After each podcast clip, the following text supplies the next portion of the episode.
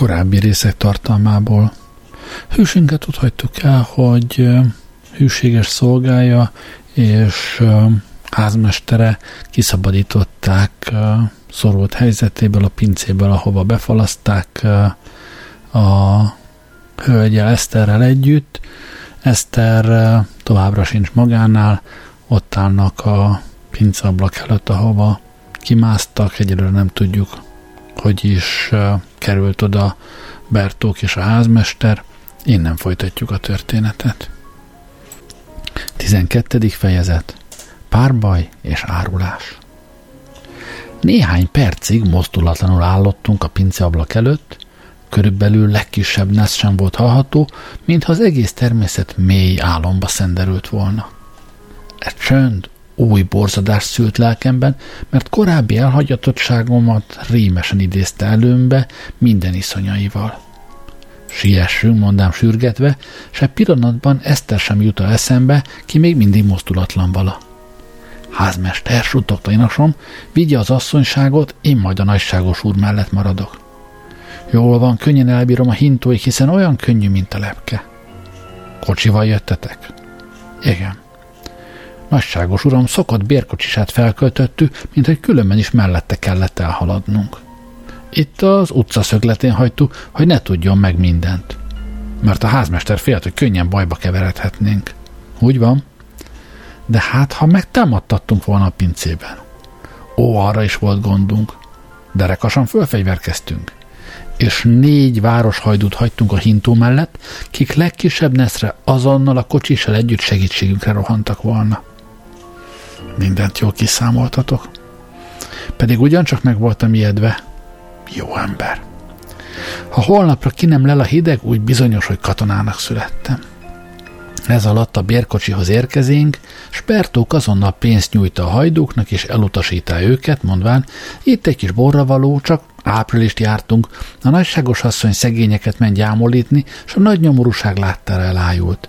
Azért késett nagyságos uram, és mi már azt hittük, hogy Isten tudja, miféle zsiványfészekbe jutott. Annál jobb, ha nincs baj, jó éjszakát, mondták a hajdú, s álmosan a legközelebbi mellékutcába távozta, és szemeink elől csak hamar eltűntek. Hazahajtassunk? kérdé Bertó, miután Esztert kocsiba emelék, és a hátsülés oldalához támaszták. Nem, a vendégfogadóba megyünk, de minél gyorsabban. Én Bertókkal a kocsiban, a házmester pedig a kocsis mellett foglalt helyet, és a lovak gyorsan tovarobogtak szándékom vala az iszonyú gyilkost ágyában meglepni és elfogatni, mire két fegyveres társamat a vendéglői szolgákkal együtt elegendő erőnek hittem.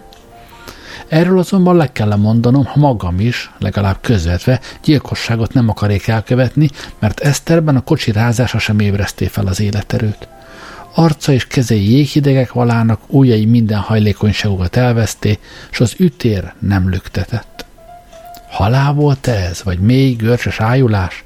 Azt nem merém meghatározni, annyira azonban minden esetre meggyőződém, hogy ha lehető leggyorsabb segélyre van itt szükség, ha emberi tudomány által még csak ugyan segíthetnie félelmes merevültségen. Ismerős orvoshoz hajtaték tehát, hosszú harangozás után megnyitál végre a házmester a kaput, s lámpájával arcomra világítván mogorván szóla. Ki tetszik keresni? Az orvos úrhoz kell mennem, mondám sürgetve, és be akarék a kapun nyomulni, de a házmester utam bálas durván viszonzá. Az orvos úr megparancsolá, hogy esti tíz óra után senkit ne bocsássak be hozzá.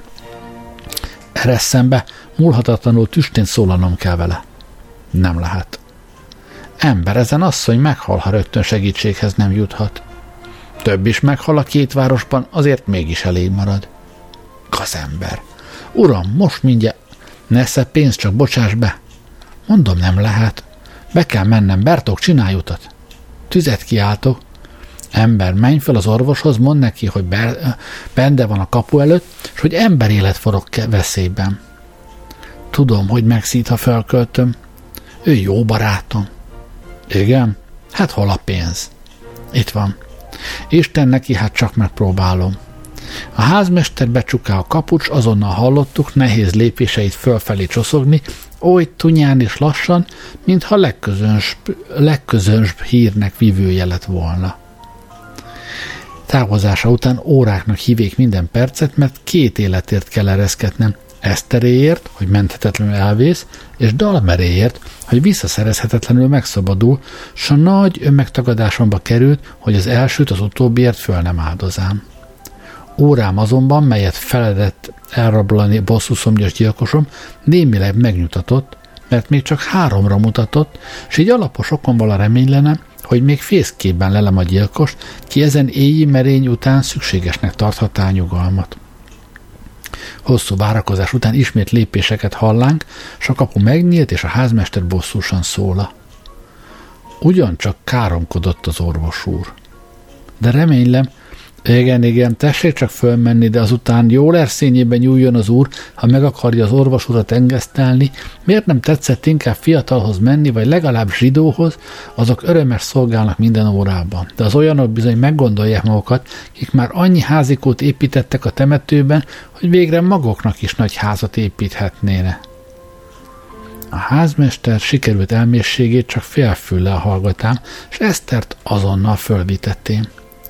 Az orvos meglehetős nyájassággal fogadott, nekem legalább úgy tetszett, mert nem igen lehet-e gondom arc kifejezésének mélyebb vizsgálatára, és Esztert pamlagra fektettük.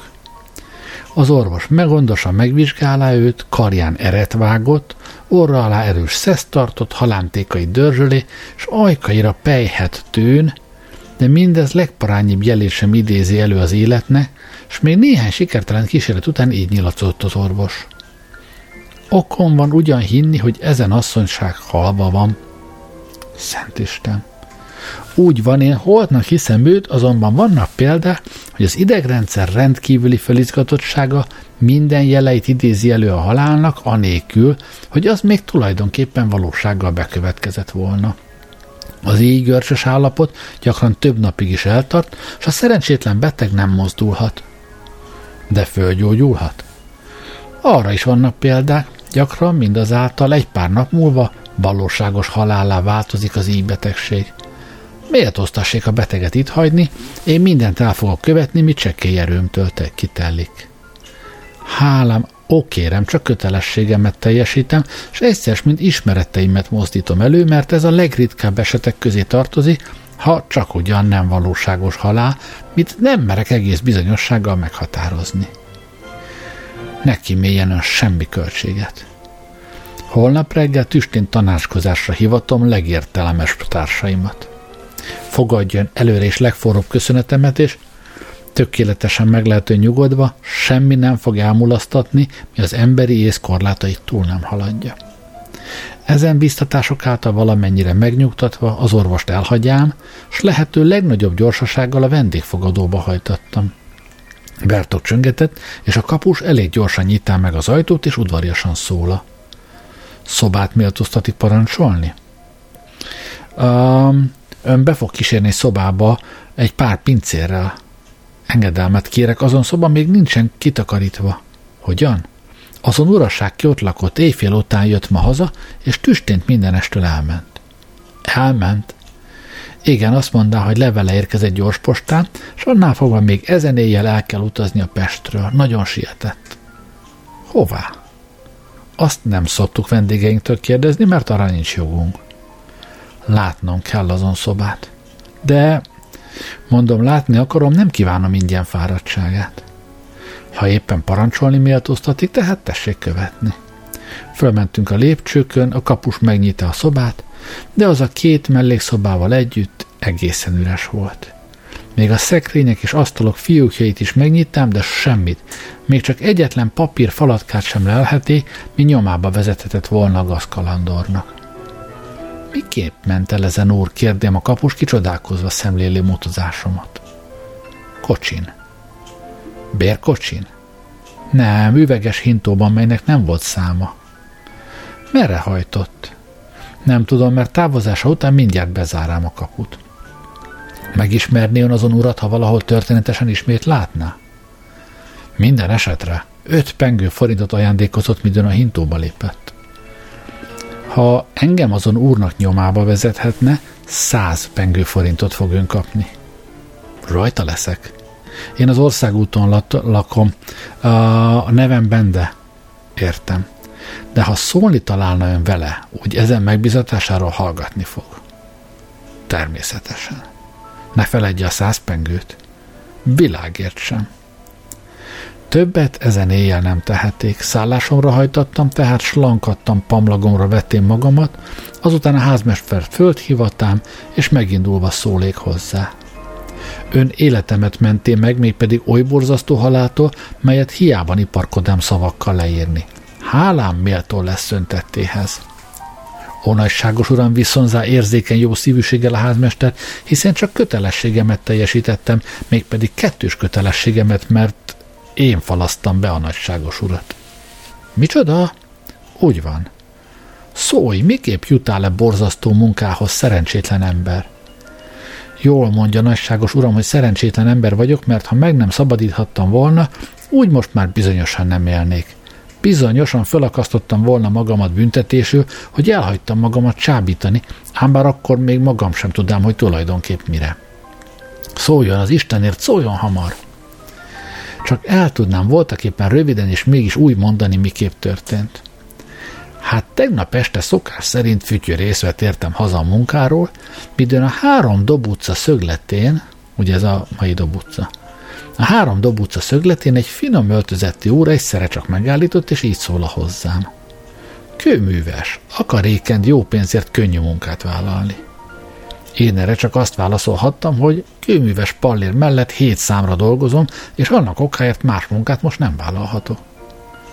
De ha éjjel, kérde ismét az ismeretlen úr, akkor alszom, hogy másnap ismét derekasan munkához láthassak, feleltem én, de miután mondta, hogy alig kell fél óra az egész munkára, és egy csekély fáradtságért annyi pénzt ígért, mennyit két hónap alatt is alig kereshetek, én bizony megegyeztem. Azután foglalóul 20 váltóforintot nyomott markomba, lakásomat fölírta és megparancsolá, hogy szerszámaimmal éjfélkor várakozzam rá a nagy piacon.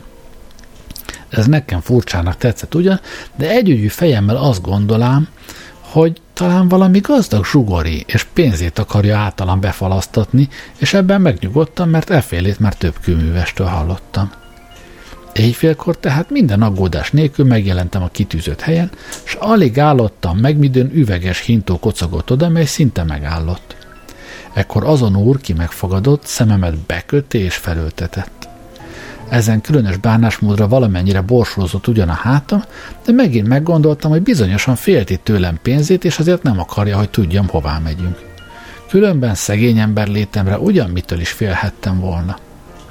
A kocsi sokáig hurcolt bennünket, alkalmasint, hogy jobban megzavarhassa eszemet, mert én Pestnek minden zugát ismerem, és a kocsizás ideje alatt bizonyosan akár Újpestre is kiérhettünk volna. Végre a kocsi megállott, leszállottunk, mentünk, lépcsőkön botorkáltunk le, és midőn szememről a kendőt levették, láttam, hogy pincében vagyunk. A többit fájdalom nagyon jól tudom magam is, de szóljon, miképp ismert meg engem állarcom dacára. Ó, hiszen termete, öltözete, szakálla, óra, lánca oly ismeretesek előttem, hogy józan fejjel lehetetlen volt a nagyságos urat azonnal meg nem ismernem. És higgye el, nagyságos uram, éppen azért nem vonakodtam az írtuzatos munkától, mivel megismertem, különben inkább a legkínosabb halált is kiállottam volna. Hogyan? Úgy van, mert attól fértem, hogy vagy megölik a nagyságos urat, vagy más kőművest hoznak, ha én nem engedelmeskedem. Így tehát csak rászántam magamat, egyébben pedig különben saját életem is veszélyben foroghatott volna. De miképp találta meg ismét azon házat? Az volt az igazi szerencse. Látja nagyságos uram, valamint a szabó megismeri a keze varta nadrágot, úgy a jóra való kőműves is megismeri a saját keze szennyét, vagyis munkáját. Az volt tehát a szerencse, hogy azon pince árvízkor leszakadt, és én állítottam ismét helyre, és kalapácsommal még az esztendő számát is a falra karcoltam. Kezem vagy kalapácsom vonását pedig ezer közül is kiismerem. Azon kívül oly különös régi alkotású volt azon pince, hogy vaknak kellett volna lennem vagy részegne, ha első körül tekintésre mindjárt nem tudtam volna, hogy hol vagyok. Az effélékre nézve nekünk kőműveseknek rendkívül jó emlékezetünk van ám. És miért nem jelentette be kiszabadulása után mindjárt az egész eseményt a városházánál? Mert azzal minden esetre sok kellemetlenségbe keverhettem volna magamat, és aztán ki tudja, az ottani segély megérkezéseig nem fúlt-e volna meg nagyságos uram. Szükség esetére elég volt a négy hajdú, és mi ketten, s lármánkra bizonyosan majd a szomszédok is mozogtak volna. Igaza van. És nem ismerte azon az embereket? Kettő állatot visel, de azt ki megfogadott, biztosan megismerném, ha parókát és idegen szakállat meg bajusz nem viselt, mert az ilyen akasztófa virágok nagyon furfangosak szoktak lenni. De miképp szabadult ki körmeik közül? Igen, egyszerűen. A teljesített munka után gazdagon megajándékozta, és bekötött szemmel ismét a kocsiba ültette, vagyis tulajdonképpen a kocsis mellé. Aztán megint bebarangolták velem a város nagy részét, és végre földre tettek ott, hol először felöltettek. Ekkor a kocsi gyorsan elhajtott, s azon úr ki megfogadott, pisztolyt emelt ellenem, és arccal a földre feküdnöm parancsolt így szólván, olvas százat, aztán mehetsz Isten hírével. Ha előbb mozdulsz, vagy ezen éjfél titkát valakinek elárulod, úgy halálfia vagy, mert mostantól minden lépésedet, minden szódat százszem fogja őrizni. Én természetesen teljesítén parancsát, mert hatalmában voltam, és a százat kétszer is elszámláltam, aztán pedig hazairamodtam. Bertókot felköltöttem, és hála Istennek még csak ugyan jókor érkeztünk nagyságod megszabadítására. Ezzel vége lett a házmester előadásának, melyből hálásan kell megismernem a gondviselés csodatteljes működését, mely így rendkívüli körülmények közt sem hagyja a gazságot egészen diadalmaskodni. Egyedül maradván a gyilkosok további nyomozásáról kezdik gondolkozni, de érzem, hogy mindenek előtt nyugalomra van szükségem, mert ezen éj rémer borzadalmai erős idegzetemet is annyira megrendíti, hogy elmémet minden komolyabb fárasztó működésre alkalmatlannak tapasztalám. Lefekvém tehát, de izgatottságom sokáig távol tart a szemeimről a jótékony álmot, míg végre oly középállapotba juték az álom és ébredés közt, melyet leginkább félájulásnak nevezhetni. Mindazon iszonyúságok, miket a legközelebb lefolyt pár óra alatt átéltem, egész borzasztóságukban ilyen újultak meg előttem, és ennek hatására valódi mély álomba süllyedtem, melyből csak akkor ébredék föl, midőn már magosan járt a nap. Ilyetten ugrám ki ágyamból, és első tekintetem órámra fordult. Már előtti a kilencet, s e szerint Dalmer és Pándi párbajáról elmaradtam. Pedig mi sokat várék a találkozástól, főképp most megjelenésem bizonyosan hatalmunkba adta volna a megrémült gonosztevőt. Azonnal sietve felöltözém, és már éppen indulni akaré, midőn ajtóm hirtelen megnyílt, s a segéd szerkesztő porosan belépett. Ilyetten kiállték, midőn őt megpillantám. Elkéstem? Már megtörtént, viszonzá ő, s pamlagra vetté magát. Az Istenért szóljon! Engedjen lélegzethez jutnom. Meghalt? Nem. Hála Istennek. Én is azt mondom, mert már azt hittem, hogy nagy baj érte önt. Ó, csak a párbáról előbb rólam, majd azután szóljon gyorsan. Tüstént. Én megjelentem a kitűzött helyen, mivel nem lehet elkésés nélkül idejönnöm, ám bár azt akarám tenni, közbe jött akadályok gátolta. Aggályom percről persze növekedett, midőn a csata helyén hiában várakoztam önre Pándival. Végre Dalmer is megjelent segédével lóháton, s hiában törekvém a küzdést mindenféle ürügy alatt halasztani, a felek Dalmer kívánatára pisztolyban egyeztek meg, és előbb mind a kettő rajzonnal néhány sort írt, melyben azt vallák, hogy öngyilkosság által vetettek életöknek véget. Ezt is Dalmer sürgetté. Most a helyet kimértük, és ekkor Dalmer rögtön kisüté pisztolyát Pándira, mielőtt még jeladatot volna, slóra vetté magát, és társával együtt kacagva eltűnt, miután a szerencsétlen Pándit összeroskadni látta. Szent Isten! Üldözésről természetesen szó sem lehetett. És Pándi jobb oldalán mély sebet kapott, mely azonban szerencsére nem veszélyes. Hallatlangasság. Mihelyt barátomat orvosi kezekre bízám, azonnal őröket vevék magamhoz, és Dalmer szállására is ijedtem. Hiába, hiába. Úgy van, a főpincértől megtudám, hogy éjfél után elhagyja azon vendégfogadót. Ezer ördöggel kell szövetkezve lennie. Csak, hogy legalább nagyobb baj nem történt, de hát önnel mi történt? Legnagyobb aggályban voltam ön miatt. Röviden elmondám történetemet, s barátom bámulva kiállta föl. Hallatlan, tehát csak ugyan való az, mit csak henyemesének hittem. Hogyan ön hallotta már? Borbéljon beszélém a jókor reggel, miképp az egész város tele van azon hírrel, hogy múlt éjjel valaki befalasztatott, csak abban különböztek a vélemények, hogy asszony vagy férfi volt a szerencsétlen, vagy éppen két áldozatot falasztak be. Megfoghatatlan, miképp juthatott ez a köztudomásra így hamar? Alkalmas, mint a házmester fecseget felesége előtt. A házmester már nem volt hon, de felesége megvallá, hogy egy sógor néjával csak ugyan közli a nagy titkot, midőn a piacra ment. Pár hétig a két városban majd kizárólag csak ezen rejtélyes befalazásról beszélte, és még a hírlapi újdonságírók is hosszasan tárgyalák azt, ám bár a borzasztó történet valami valódi miben léte folyvást mély titok maradt, minek az lett következménye, hogy végre az egész eseményt csak alaptalan koholmánynak bélyegezte a közvélemény, mely ennél fogva valamint sok másban, úgy itt is hatalmasan csalakozott.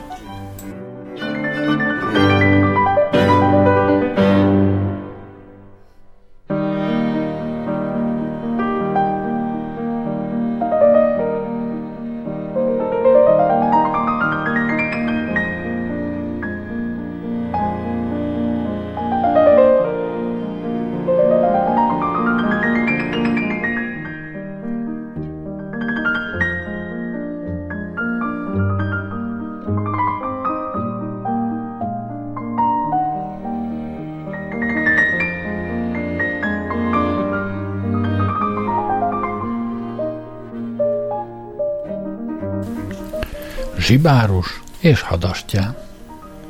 De mit tegyünk most, szól a barátom, miután a hallottak fölött darab ideig mélyen gondolkozott, és kértőleg emeli rám borús tekintetét. Ha valamikor, úgy most bizonyosan nehéz erre a válasz, feleli melcsüggedve, mert ennyi sikertelen merény tetemestül lehangolá bátorságomat és reményeimet. Talán mégis rendőrséghez kellene folyamodnunk, kérdi ismét barátom, Megvallom, én attól most még kevesebbet remélek, mint mennyire ezelőtt jogosítva érezhettem volna magamat. Miért? Semmi oly bizonyítványnak nem vagyok birtokában, amire hivatalosan építeni lehetne valamit.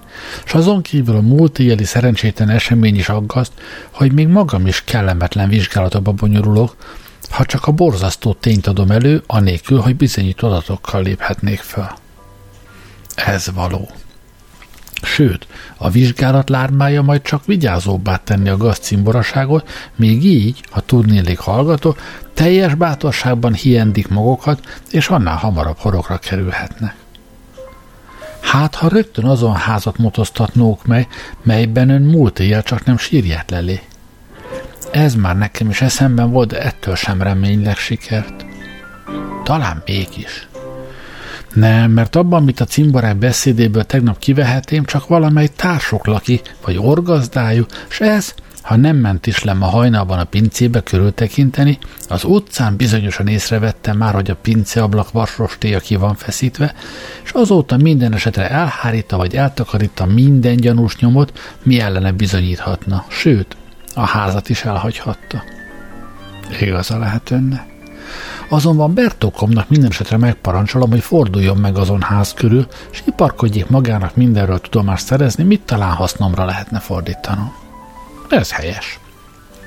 Magam pedig mindenek előtt a boldogtalan Eszter után látok. Ha az föléled, úgy mégis lehetne talán törvényes lépéseket tenni. Minden esetre. Pándiban is elég súlyos tanulja lehet önnek. Most fekszik? Igen, de néhány nap múlva már elhagyhatja a szobát. Addig sok változhatik. Engem egész nap hontalálon dön, ha talán segélyemre lenne szüksége. Köszönöm. Ezen meglehetős meddő tanácskozás után elváltunk, és kiadva Ninosomnak a szükséges utasítást, Eszterhez siették. Az országúton levő zsidó zsibáros boltok előtt kelvén elhaladna, mint egy önkénytelenül mérséklém lép- lépteimet, mintha az sukta volna valamely homályos sejtés, hogy talán megpillanthatom itt véletlenül Móricot, midőn éppen valamely orzott tárgyat áruba bocsát. minden boltba kémkedve pillanték, s nem egy zsibáros tekintete aggódva fel, tekinte aggódva felém, mint attól tartana, hogy sajátomat fogom megpillantani boltjában. Ó, ezek minden esetre becsületes emberek, gondolám, mert ki lopott jószággal tudva kereskedik, az nem szokta azt közszemlére kifüggeszteni, hanem mindenek előtt megváltoztatja alakját, és azután is többnyire csak titkon túl rajta. Ezen boltok egyikében igen díszes bukutorokat láti, melyek bármely úri teremben is méltó helyet foglalhattak volna el, és emellett használatnak még nyoma sem látszott rajtuk. Kíváncsi valék megtudni, hogy ugyan mitképp jutottak ezen hozzájuk annyira mértatlan helyre, és kérem a nyájas olvasót nem méltóztassék ezen talán helytelennek látszó kandiságomon megütközni mostani állapotomnál fogva. Midden ugyanis az ember nagy veszélytől szabadult meg, szinte jól esik lelkének, ha gondolatait más, derültebb tárgyakra viheti, midőn pedig oly dolog áll előttünk, melynek bal kimenetelétől rettegünk, jobbra fordult át ellenben alig merjük reméleni, akkor akaratlanul is halasztjuk a végső meggyőződést, s ha siettünk is elébe, oly kellemetlen érzést tapasztalunk, mintha a földhez tapadnának lábaink, s vonakodnának gyorsan teljesíteni szolgálatukat, csak hogy valamivel továbbra haladjon azon pillanat, mely kitűzött reményünket végképp meg fogja semmisíteni. Meddig ellenben a bizonytalanságot tűrhetetlenebbnek tartjuk a valónál, addig bizonyosan még mindenkor túlnyomólag uralkodik keblünkben a remény. Beléptem, tehát kérdém, hol vette ön ezen bútorokat? A zsibárus népének szokott bőbeszédűségével viszonzá. Ó, ezen szép bútorok már harmadszor vannak birtokomban, mégpedig mindig ugyanazon személytől. És kicsoda az? Művésznő, ezen bútorok eredeti boltjára összesen ezer jó forint volt. De a művésznők pénzviszonyai oly változékonyak, mint az áprilisi idő. A művésznő 600 forintért adá nekem a bútorokat, és ebből 200 a tócska bútorokkal fizettem le. Ezeket rövid idő múlva százért adta vissza, és a finomakat 800ért vásárolta meg. Utóbb 500ért adta ismét nekem, és a korábbi ócskákat 200ért számolám neki vissza. Ha egy csere még egyszer megtörténik, úgy ingyen fogom ezen szép bútorzatot bírni, és remélem, hogy ez néhány hónap múlva csak ugyan meg is fog történni. Ez szerint már gazdag emberön? Ó, kérem alázatosan, a művésznők nem minden ágon teremnek ám, de bezzeg van ellenben sok uraság, kiktől nem tud a szegény ember pénzt csikarni, és még ki is dobják, ha gyakran alkalmatlankodik. Hát ezen pompás lószerszám honnan került ide? Ezt az utolsó rákosi táborozás után hagyta itt a gazdája. És lovait? Örült, hogy legalább pőrén hazavihette a szegény párákat. Hát ezen csinos görbekard ezt egy jurátos úr már négyszer vette meg tőlem öt pengőforinton, és ugyanannyiszor ismét eladta két forinton, midőn haza akart utazni. Amint látom, ön könyvekkel is kereskedik. Mindennel. Azonban csak német könyveket szeretek leginkább venni, mert azokat font vagy zsákszámra kapom. És a magyarok? Ó, azok sokkal kapósabbak, csak ritkán jutnak hozzá. Hát azon nagy kötekben mi van? Német újságok. Újságok? Igen, azokat másra számra veszem, mert igen sok marad meg az első kiadásból, miután az újságírórak már a harmadik kiadás megjelenését hirdetik. E, hiszen azok ön hitsorsosi, hitsorsosi, és mégis ellenök beszél. Ó, nagyságos uram, én azt hiszem, hogy nem gyaláz az ember akkor senkit, midőn az igazságot kimondja. Ön igen jól fejezi ki magát, szinte azt kell hinnem, hogy nem volt mindig az, ami most. Eltalált a nagyságot. Nem de? Orvosnak neveltettem, mint félig tehetős hitsorsosim nagy fiainak nagy része. Utóbb azonban egyik csapás másik után éri családomat, a nagy oklevéli díjt nem fizethettem meg, s néhány törött üveggel, miket egy nélkülöző nadrágom árán vásárlottam, zsibárusságra adám magamat, és most legalább a mindennapi kenyérnek nem látom szűkét. És nem utálja ő keresett módot? Arra egyáltalán nincs okom, mert minden nap a legszebb tapasztalásokhoz juthatok az emberismeretben, ami éppen nem megvetendő. Valóban? Ó, igen, például anya jő hozzám, ki ugyancsak föl van piperézve, és néhány párnát vagy gyermekruhát árulva bocsát. Ez arra emlékeztet, hogy mi boldog házasságok vannak a világon. A nő sírva adja férje öltönyeit, hogy magának gyászruhát vásárolhasson, és én örülök, hogy nem lettem orvossá, és nem az én segélyem által költözött más világra a szegény férj. De mi több, minden eladónak arcából világosan kiolvashatom, hogy nyomor vagy korhelység vezeti hozzá, és az utóbbi esetben igen rosszul fizete, hogy az előbbiektől saját károm nélkül valamicskével drágábban vásárolhassa. Továbbá, midőn nagyon keveset ígérek valamiért, akkor, hogy elhiggyék, miképp többet csak ugyan nem adhatok, a kártyás előtt böcsületemre hivatkozom, mert minden ember azt tiszteli leginkább, milyen magának nincs, szerelmi kalandor előtt esküszöm, sőt mégis hisz, ám bár maga számtalanszor hamisan esküdött török hűséget, részegeshez pedig így szóló, soha egyetlen csepp bor se lássak, ha többet adhatok, és ő iszonyodva hiszi minden szavamat. Így aztán csak megél a szegény ember. A zsibárus őszintesége szinte fölkezde már kisé vidámítani, midőn egy hadastyán, kit különben magyarul invalidusnak, vagy a sernek derekas ivása miatt sérvitéznek szoktak nevezni, lépett a boltba, s a zsibárus önéletírását megszakasztá. Ezen hadastyán igen hasonlított többi társaihoz, dereka és bajusza feszes, lábai kisé behajlotta, és mozdulatai igen fesztelenek valána, valamint beszédmódja is tanúsítá, hogy nem sokat értett a finom társalgási teketóriához. Öltözete pedig azt mutatta, hogy a laktanyából kilépett, és büszke függetlenségben költi el minden nap egy jó garasból álló nyugdíját, műkedvelésből néhány nőtelen urat mellesleg szolgálva, hogy garasát csonkítás nélkül teljesen minden nap, nem kamatra ugyan, mert a pörlekedésnek épp oly nagy ellensége, mint Napóleonna, hanem a dohányáros kofa mostatlan markába.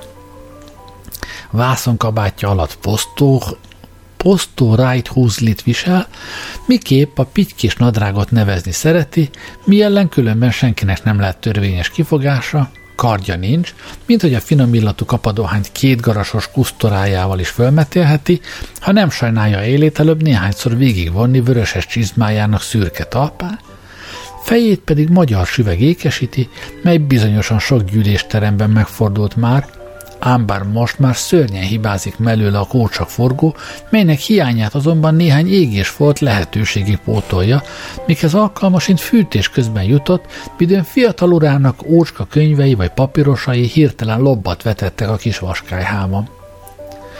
Iszonyú sérelmet követnék el ellene, ha mondanám, hogy kurta szárú makra pipája derekasan füstölt, mert azt úgy is mindenki tudja, hogy a talpra esett derékhadastyán mindig füstöl, mint a vendégszerető magyar gazda fészkes kéménye. Az érdeme szerint méltánylott hadastyán pillanatra kivevé fogai közül pipáját, s fejével kisebb biccentett, azért, hogy kényelmesebben pökhessen, vagy hogy üdvözletét fejezze ki ezáltal a zsibárusnak, azt nem merem meghatározni, annyi azonban bizonyos, hogy a zsidó ezen jellemző műtétnek az utóbbi magyarázatot adá, mert azonnal igen nyájasan szól. Jó reggelt, Péter gazda, miben lehetek szolgálatára? Vitéz Péter gazda vastagon eregeti a füstöt, s színtoly vastag hangon viszonzá. Van-é kennek pénze, atyafi? Talán szerelmesek az úrfiak, hogy oly sokat költene? Feleljenked egyenesen, ha azt nem akarja, hogy franciának nézzen. Ho-ho, vitéz Péter gazda, ha franciának nézne engem, úgy alkalmas, hogy nem állna meg előttem, hanem derék bajtársainak példáját követni. Péter gazda nem érti, vagy legalább nem akará megérteni ezen megjegyzés fullánkját, s csak bajuszán pödörített és komolyan szóla. Ha Kennek nincs pénze, majd lesz másnak. Ó, hiszen nem úgy értettem, kedves Péter gazda, böcsületes ember számára mindig van pénzem, ha böcsületes eladni valót hoz. Most nem a ténsúrfiak dolgában jövök, mert azok már nem adhatnak el semmit, ha csak a bőrüket nem küldik ide. Köszönöm, én csak marha bőrt vásárolok. Nem is azért mondottam, mert hiszen tudom, hogy kentek csak nyúzni szeretik az uzsorájukkal az ember, de bőrét aztán mégsem veszik meg. Most az egyszer én akarok kennek valamit eladni. Tán csak nem meg akar házasodni katona uram. Hiszen eddig mindig nagyon jó gazda volt, miképp szorulhatott meg tehát ennyire pénz dolgában. Nem is nekem kell, atyafi, hanem az egyik uram szobatársával együtt nagy bajban van, mindenüket eladták, és két hónapi béremmel is adósak. Azoknak szeretnék pénzt kölcsönözni, mert különben nagyon fölsülne. Hová, gondol Péter gazda, meg akarja magát csalatni? Lassabban, atyafi, ne rágalmazza az én jó uraimat, az uzsorás időt megcsalják ugyan, de böcsületes szolgályoknak bizonyosan uzsorával fizetik majd vissza a kölcsönt, mihelyest hazúról megérkezik számukra a megváltó. Ám lássa Péter gazda mit csinál, én nem leszek oga, ha, megcsalják. Lássuk hát, mit akar eladni. Egy szép tört. Nem örömes búcsúzom el tőle ugyan, mert már több esztendő óta híven őriztem, de már csak meg kell tőle válnom, mert nekem is sokszor jól esett, ha a korsmáros vagy a dohányáros megemberelt, mikor megszorultam. Itt van, nézze meg, nyert, nyele vertezűsből van, élével pedig akár a disznó hátát is meg lehetne borotválni. Meg lehetős, bizaz, de ki keres nálam ilyesmit? Esztendőkig is elheverhet benne pénzem. Na ne fukarkodjék, Kent, egy hónap múlva akár magam is visszaváltom, ha addig el nem adja Kent. Na most csak fizesse meg böcsületesen, különben tőlem ugyan soha egy rozsdás patkószöget sem kap. Itt név is van belevésve. Igazán? Láttam ugyan, hogy valami vakarás van rajta, de én bizony nem tudtam elolvasni. Lássuk csak, igen, dongai. Dongai? Kérdem csodálkozós, közelebb léptem. Hol vette ezen tört atyafi? Furcsán jutottam bízén ehhez? Mondja el, és én megveszem a tört. Tíz pengő forintot nem sajnálnék érte, ha ezzel megelégszik. Tizenkét váltó is elég nagyságos, uram. Kikérdezte Kendet, áll az alku? Tehát szóljon. Talján országban feküdtünk nagyságos uram valami Terácsina nevű faluban, melynek vidéke oly híres zsiványtanya, hogy a bakony és a hortobágy még csak fia sem lehet. Már csak azért sem, mert a talján szegény legénye nem csak szükségből ölnek, hanem akárkit is agyon bicskázna, ha valaki megfizeti munkájukat. Az Oberschleideitunkat is így vesztettük el, pedig minden közembernek valóságos édesapja volt, és szükség idején bizonyosan a falatja felét is megosztotta volna velünk. Ezen szegény legények ellen egykor másodmagammal forposzton állottam, az idő már szürkület felé járt, és, alka, és unalmamban olyanokat társítottam, mint egy sallangos juhászbunda, midőn egyszerre lövést és jajgatást hallottunk a berek közepéről, melynek végén állottunk. Az igaz, hogy nem lett volna szabad helyünkből kimozdulnunk, hanem csak ját kellett volna adnunk a távolabb álló vártána, és mi ezt is megtettük ugyan, de azért szaladtunk is ám a jajgatás után, mert az, kit a taljánok megtámadtak, magyarul jajgatott, és ezt egy böcsületes Frimont huszár sem hallgathatta hidegvérrel, ha bár megfarmat, megfarmatringozták volna is, mivel posztját elhagyta. Azonban mégis későn érkeztünk, mert a magyar utazó már haldoklott, és két talján lova, tovaszáguldott a jó magyar lovon. De a harmadikat bezzeg megborsoltam, mert az csak gyalog rúgtatott utánuk. Ez a gazember csak azt vallotta, hogy a magyar utazónak, ki csak sétálás kedvér fordult egyet a szép vidéken, saját felesége bérelte őket ezen gyilkosságra.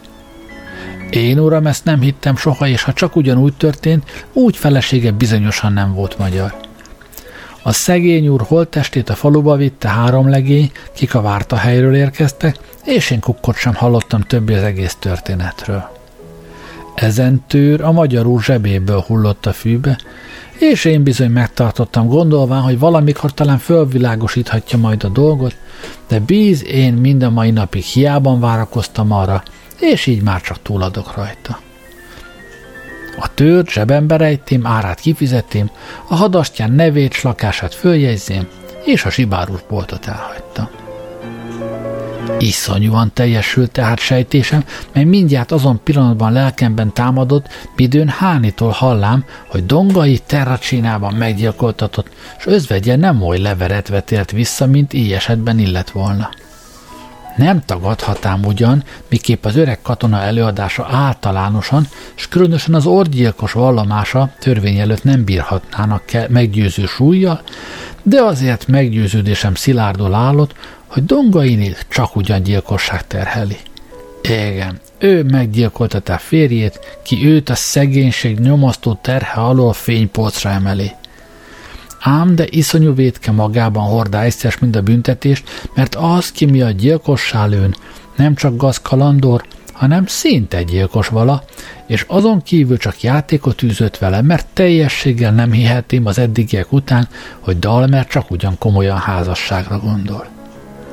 Rövid tusakodás után elhatározám, hogy még e nap folytában találkozni fogok Dongai grófnővel, és egész isonyúságában fogom vele éreztetni a bűntudat súlyát, melyet eddig vakszerelme nem engedek eblében fölébredni, és megvalék győződve, hogy szavaimnak súlya minden esetre meg fogja őt rendíteni, mert a legnagyobb elfajultságnak is kiszabja végre határit az isteni gondviselés.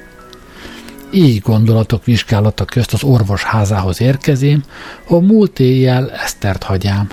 Szívem gyorsabban dobogott, mint a kopun beléptem, a lépcsőkön azonban akaratlanul, mint egy ösztönszerűleg késleltetém lépteimet, hogy tovább élvezhessem a remény utolsó vigasztalását, mely még keblemben szólott.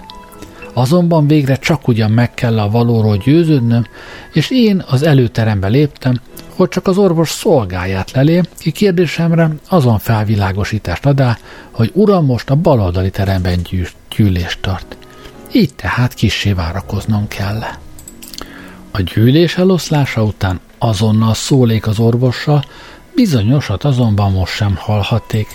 Eszter még mindig előbbi állapotában volt, ám bár fölelevenítésére már több hatályos eszköz kísértetett meg, és az orvos minden mellett sem meré határozottan kimondani, hogy már csak ugyan meghalt a szerencsétlen asszony, valamint azzal sem kecsegtetett, hogy életéhez reményt tartható, hanem csak oly általános kifejezésekkel élt, miket kedvem szerint jobbra-balra magyarázhattam, hogy tudományát valamiképp hiúnak nem mondhassam. Ismét vigasztaló kellett tehát távoznom.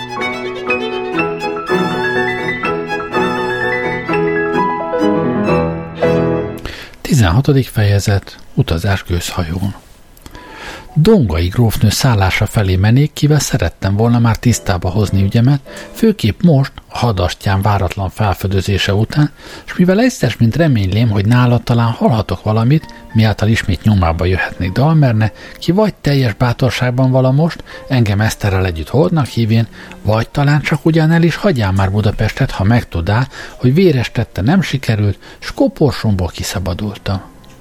Oda érkezvén hallám, hogy a grófnő nincs hon, hanem szokása szerint a császárfürdőben van. Ki tudám egyszer, mint hogy két nap múlva végképp elhagyandja Pestet. Úgy látszott tehát, hogy fenyegetésemmel nem sokat gondolt, mert különben nem felette volna el ígéretét oly hamar, vagy talán üres ráijesztésnek tartá rejtélyes megjelenésemet, mivel azóta nem mutatám magamat még nála.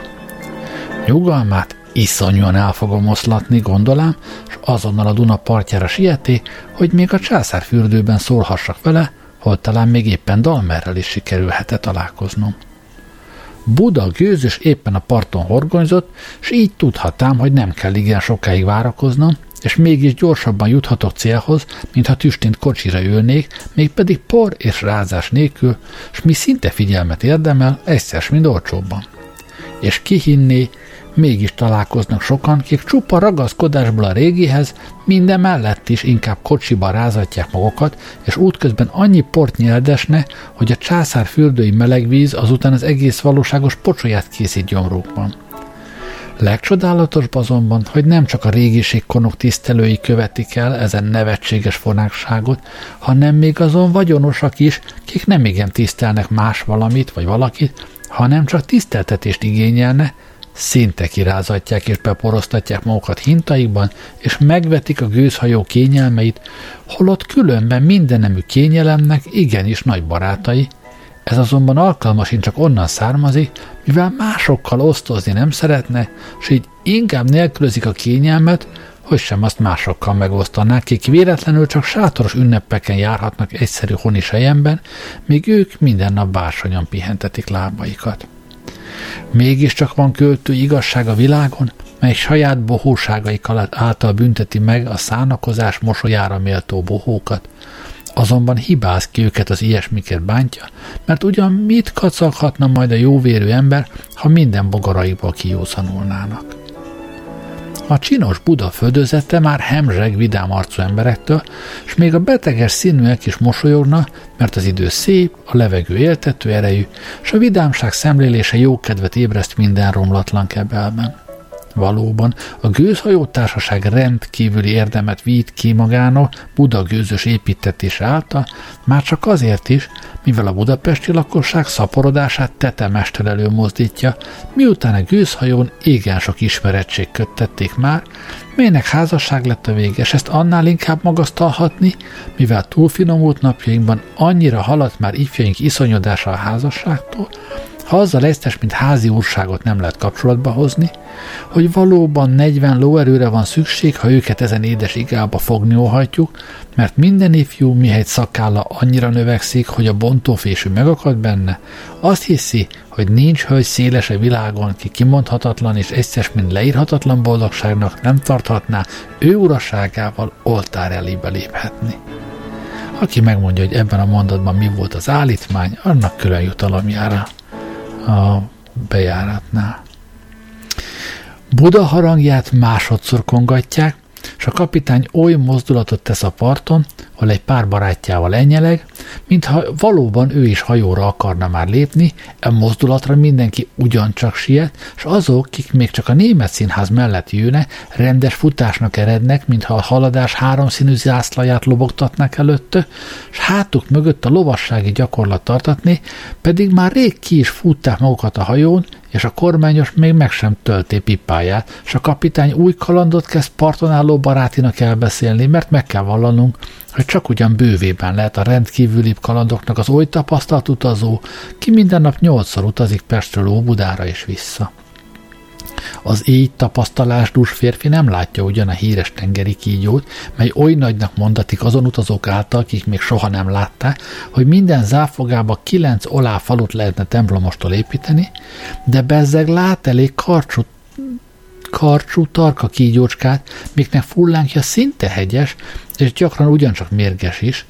Nem lát pusztító tengeri vihar, de bezzeg lát viharrongát a szépségeket, miken már 60 éves aggastyán szívesen szenvedhet hajótörést, tengeri szüzeket sem lát, de vaj, mi sok szép budapesti bimbót lát, miket a pogány istenek maguk is örömest keblökre tűznéne, nem hallja a szürke viharmadár rémes ordítását, de bezzeg hallja számos arszlánnal borzasztó daljátéki rükköléseit, melyek minden becsületes fülőember erejében szinte megfagylalják a vért. Tengeri kalózokkal sem kell megküzdenie, de az utasok ugyancsak vigyáznak zsebei, vigyázzanak zsebeikre, mert a szárazföldi martalócok is elég veszélyese, főképp a sejem zsebkendőkre nézve. Végre harmadszor kongatják a kis harangot, a kapitány födözetre lép, a kormányos csihol, az erőművész leszalad a hajó gyomrába, mely ezen eleven eledeltől azonnal émelyegni kezd, és ugyancsak okádja a füstöt, s kedvetlenül morog. Ezen mozgás egy kisfiút szörnyen elrémít és sírásra fakaszt, mi az apát nem csak egy zavarba hozza, mert minden szem azonnal rátapad valamennyi ülőhely el van foglalva, s még mindig rohannak az embere, ha az utolsó már alig bír beugrani, s legalábbis huszan vakarják fejüket, kik szaladások dacára is elkéstek, ám bár alig bírnak lélegzeni. Úgy van az, aki annak idejében kezd mozogni, az becsületesen célhoz ér, ki pedig eleinte az időt elharácsolja, az azután utóbb minden erőlködése dacára is elmarad. Nem kell esztelenül rohanni, hanem mindig haladni és soha nem vesztegelni. A kapitány kezébe veszi a rész szócsőt, s lekiáltja az angol parancsszót, és a kerekek megindítják a hajót. Tehát angol a kapitány? Nem, ő olasz, és az öt parancsszón kívül semmi más angol tudomány nem lakik belsejében. Tehát az erőművész angol? Nem, az bajor, s ha németül nem tudna, úgy néma szerepet kellene játszania. Vagy a kormányos angol? Ó, nem, a kormányos becsületes komáromi magyar ember, és azt sem tudja, melyik fám termett az anglius nemzet. Tehát mire való ezen angol parancsosztás? Ó, ez igen szükséges, mert a magyar nagyon szeret abban bízni, mit nem ért, és bizonyosan rendkívül rettegne a gőzüstök elpattanásától, ha a parancsszókat magyarul hangoztatna a kapitány. A hajó gyorsan halad, és először is azt szolgál érdekes vitatási tárgyul, hogy ugyan megtartotta-e a kapitány pontosan az indulási órát, mert ez folyamatba hozza a beszédet, és egyszer mind alkalmat szolgáltat a szép zsebórek megmutatására, miknek látása tudatja a hölgyekkel, hogy hányat ütött az óra, mert minél laposabb az óra, annál kevésbé lehet attól tartani, hogy az erszény is lapos. Ezen műtétel minden nap és minden induláskor megújul, és a kapitányt mindannyiszor ugyancsak lerakják háta mögött, mert minden ember azt szeretné, hogy éppen csak saját órája szerint induljon a gőzös, lehetséges ennek kivitele? Vagy nem, arra senki sem gondol, mert napjainkban nálunk minden ember egyszeres, mint politikus, és eszmének kivihetősége felől nem igen szokott gondolkozni. Ezután elménckedések kerülnek szőnyegre, mert nálunk minden ember arra törekszik, hogy mást megnevettessen. Mi, csekély nézetem szerint azt tanúsítja, miképp minden ember átlátja, hogy szomorúságra égen sok okunk van. A harang cseng, s a gőzős a budai bombatér előtt megállapodik. Most néhány úr és hölgy a hajót elhagyja, s helyettük legalább 30 új vendég jelenik meg a födőzeten, kik fölött a régebbiek szemlét tartanak, midőn sorai közt végig haladnak. Egy vízi városi úr, ki a bombatéren szállott hajóra, szomszédaival találkozik, ki Pesten lépett be, s megszólítja önt. Barátom, uram, Pestről méltóztatik jönni? Igen. Dolgának méltóztatott Pesten lenni? Nem, hanem midőn a császár fürdőbe akarok menni, mindig előbb Pestre szoktam ágyalogolni, és azután ott szállok hajóra. És miért méltóztatik ezt tenni? Mert ha már innen is úgyis egy tízest kell fizetnem, mintha Pestről, úgy inkább Pestről indulok, legalább azután jobban kiveszem pénzem használt a gazdag gőzhajó társaságtól. Ez annál furcsább, mivel a kérdéses férfi oly távol lakik a vízi városban, hogy könnyebben kigyalogolhatna a császárfürdőbe, mint a gőzös pesti állomására. De hiában ilyen a magyar gazdálkodás, valamint kicsinyben, úgy nagyban is. Egyéb iránt a budai férfiakat azonnal megismerhetni, ha Pesten szállnak is hajóra, mert csizmáikon vagy sárga sarat, vagy sárga port láthatni. A hajó ismét elindul, és ha a budai parti házakon végigtekintünk történeteink tudása nélkül is, azonnal sejtjük, hogy itt törökök laktak hajdan, és csak nem azt kénytelen az ember hinni, hogy csak néhány év előtt költöztek el innen, mert házak és utcák oly igénytelen pongyolában hevernek egymáson és egymás közt, mintha lakosaik a mekkai szent vándorlásban oly sok időt töltenéne, hogy egyáltalában nem juthatnának időhöz a tisztaság némi felületes fenntartására. Néhány úr kávét iszi, mely kissé kőszén szagú ugyan, de azért mégis fekete kávé. Így legalább az illedék, illedék minden esetre meg van mentve. Mások azzal töltik az időt, hogy a hajószobába menne, és onnan ismét feljönne, mi nem rendkívül mulatságos ugyan, de mégis fogyasztani segít az időt, és ezt már magában is sokan nagy nyereségnek tartják, kik az életben még újoncok, és éppen oly zavarban vannak az idővel, mint kezeik használatával az újonc színészek. E párvastag asszonyság izzad, igen szeretné homlokát és arcát megtörleni, ha attól nem kellene tartania, hogy színöket ezen jótékony műtétel által fölborítja, mely éppen oly álhatatlan, mint a mesterkért politikai föllelkesülés, mely szinte minden hevülés után megváltoztatja színét. Az apró gyermekek neki bátorodnak, egymással ismerettséget kötnek, és az ülők tyúkszeme, tyúkszemeinek nem csak egy botrányára futásban gyakorolják magukat a keskeny pályatéren. Az urak szivaroznak, s a Dunavízéti vók iránt dicséretes kíméletből a hajó födőzetére köpködne, a fiatal hölgyek pedig vidáman mosolyognak, nem azért ugyan, mintha példátlanul jól mulatnák magukat, hanem csupán annak kimutatására, hogy igen tudnának örvendeni, ha a lovagias szellemű férfiak kicsi nagyobb figyelemre méltatnák őket. Most egy kis csónak suhan el gyorsan a gőzös mellett, a benne ülő két férfi ugyancsak működik az evezővel, hogy a fölháborodott hullámok által valamiképp föl ne fordítassanak, és az újdonságíró már kivonja tárcáját, hogy a szörnyű szerencsétlenséget hevenyében följegyezhesse, azonban a kis csornak szerencsésen kiszabadul, és az újságíró zsákmány nélkül marad, ha csak arról nem fog majd szükségből érni, hogy ez alkalommal nagy szerencsétlenség történhetett volna. Ah, de mégis akad prédája, a vízi malmokon néhány molnárlegény káromkodik egymásra, és ez igen jó tárgya népnevelés elhanyagoltatás elleni felszólalásra. Már ez maga is megírja tíz, tíz krajszárnyi gőzhajói díjt.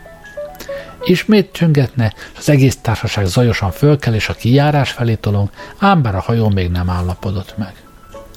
Abroncsos szaknyák összenyomatnak, s a tolongásban néhány sejemsebkendő csöndes búcsú vételre kényszerítették törvényes tulajdonosától, és egy pár gyermek az ének azon kellemetlen modorában hallatja magát, melyet köznapi nyelven sírásnak szokás nevezni. A fürdőből számos ember tolon ki az érkezők elfogadására, s számtalan szemcső kereskél a hajó födözetén ismerős, vagy legalább szép arcokat. Néhány óbudai lakos, kiket már rákokká főzött a melegvíz, sietve fejezik be öltözésüket a parton, hogy valamiképp el nem maradjanak a hajóról, melynek födözete csak hamar kiürül, mert reggeli tíz órakor csak igen kevés ember megy Óbudára. Az új vendégek helyet foglalnak a gőzösön, a kis harang ismét megcsöndül, a kerekek mozognak, és Buda folytatja tovább útját. Mi pedig innen folytatjuk a jövő héten. Köszönöm, hogy velem voltatok ma este. Jó éjszakát kívánok. Gerlei Rádiózott.